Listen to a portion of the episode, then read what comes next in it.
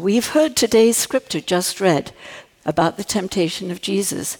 He had just been to the River Jordan to be baptized by his cousin John and experienced the dove descending from the cloud and the voice of God telling him, This is my beloved Son, in whom I am well pleased. This might be a time when any reasonable human being would be overwhelmed and feel the need of some time for reflection. But what happens next is way beyond that simplistic notion. After claiming Jesus in a highly public way, God has a challenge for him. In line with Judaic history it described in Exodus and Deuteronomy, Jesus is still to be tested by God, by being tempted by the devil, by Satan or the adversary, or however you choose to define the powers of evil that we encounter in this world. This is another level of the story, causing to ask why is there evil in the world? Why does an omnipotent God allow bad things to happen? And I'm going to leave that question with you. the temptations try to seduce Jesus away from trusting in the divine in order to get some present relief. First, from hunger, with the bread to uh, turning bread, the stones to bread, using his powers as in a cheap trick to prove that God will show up on command. This is the magical God who answers all our requests if we're good enough. And finally, in order to gain earthly power, fame, and glory. Even though Jesus is in a dire situation, enduring 40 days of fasting, the answers Jesus gives to the adversary are actually theological quotes from Deuteronomy and the Ten Commandments, and they re- reinforce his absolute faith and trust in the overarching power of the divine. Similar confrontations between God and Satan, or faith and doubt, have been waged throughout the Old Testament with mixed results, but Jesus is unshakable we learn that Satan departs from him and angels minister to him.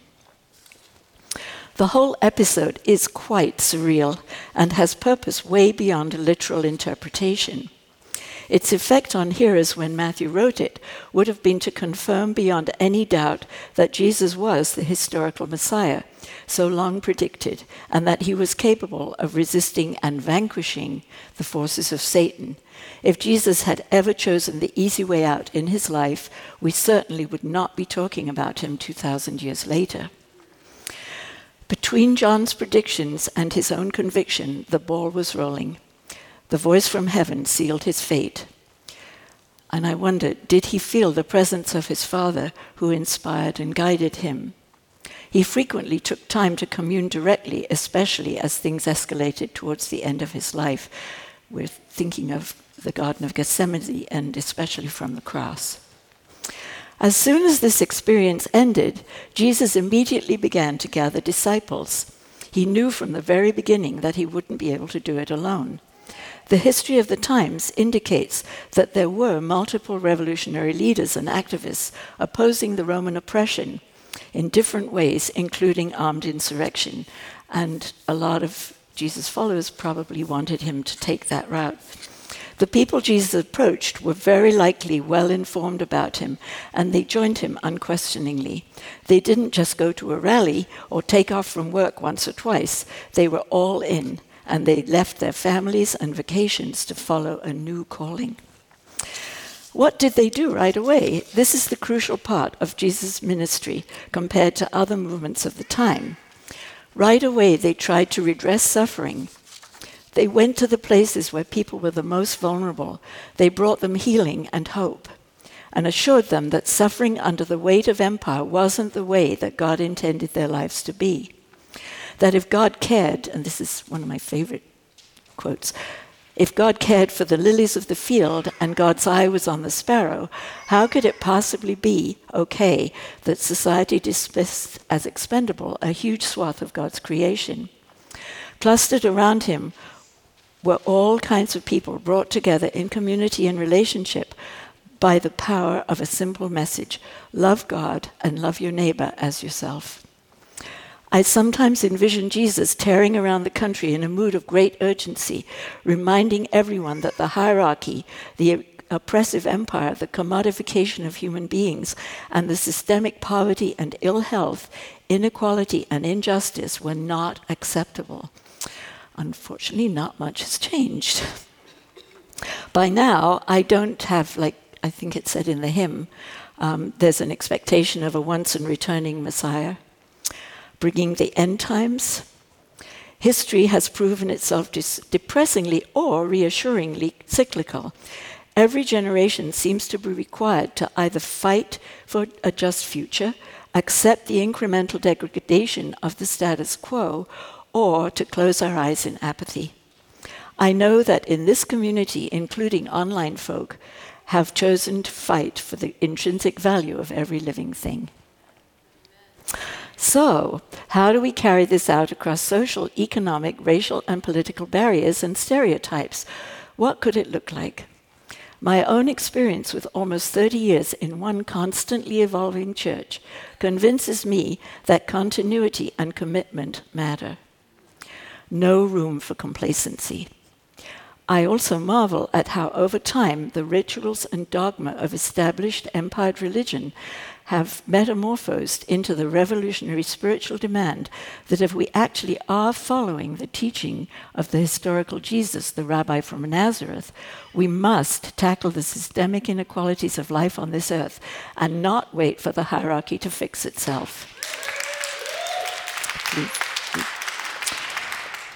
Listening to inspiring preaching transformative music, and studying the Bible and the role of the church from this point of view has a powerful cumulative effect. As a result of continuity, I can also look around on any Sunday and recognize many of the people here. That is quite a family. As an immigrant and as an adoptive parent, chosen family matters to me. But let me explore this further. What do I know about all these people who I might hug and greet during the passing of the peace? Well, the deeper relationships come through participation. For me, that means the opportunity to get educated about political activism around specific issues, showing up and marching for what I believe in. It means Bible study between worships, having my ideas expanded by the insights of others. If I simply list some of my other activities, there is so much spiritual music. We have New Adventures Group. We have uh, the retreats like yesterday, which was awesome. We have Hablamos.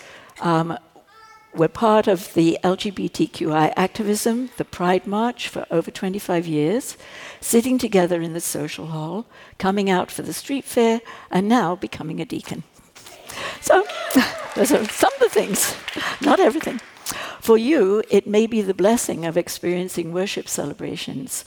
Any of my list, or maybe hiking in Beacon, volunteering on a mission to help out in Puerto Rico, going to pub theology, helping give out butterfly lunches, joining the parenting, youth, young adult, or queer black men's group, or the gospel choir, the writing group, or the acting group, all these and many more are available, with more being added and actually also removed if they cease to function well as our imaginations and needs dictate. I mean, it, it evolves, that's the whole point. We are all welcome, and over time, I have seen transformations take place, transformations in specific individuals, in fact, through belonging. The revelation of who emerges behind that familiar face when you enter closer communication is astounding. No, of course, I'm not surprised, but I'm honored to see that multidimensional person. Over time, I take comfort in my chosen family.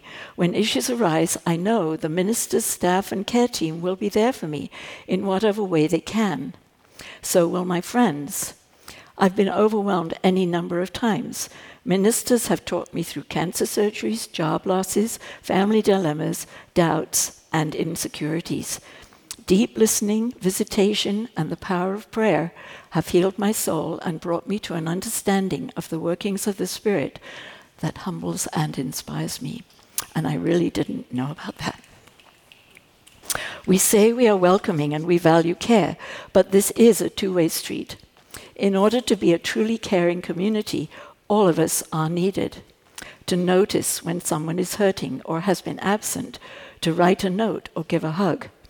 And this is important to let the care team, the ministers, the staff, and the deacons know that you or someone you know needs care so we can respond and support. It makes us feel vulnerable when we need help. We may not want to bother anyone, and then we feel isolated and compound the problem, which simply doesn't help. But Scripture tells us in our relationship with God, we are made powerful in our weakness. I think that means in this space of chosen family, there is something strong about saying, Can I talk to you? Which really means, Will you listen to me? Can you help me? Which can lead to insights and shared solutions that, in my experience, seem to go far beyond the immediate difficulty. As new deacons, we've joined the collegiate church deacons to make a commitment on behalf of the whole congregation to listen to what is needed and, just as importantly, what is offered. We're all in this together. This can be the beloved community on earth as it is in heaven that Jesus set out to establish as soon as he began his ministry if we all consider ourselves the hands and feet of the Spirit in our daily lives and try to understand, since God is still speaking, what it means to follow Jesus. It isn't always apparent, but this is a place to start, and Middle aspires to be that kind of place where we can all become the very best of ourselves, being supported both when we fall down and when we stand tall. May it be so.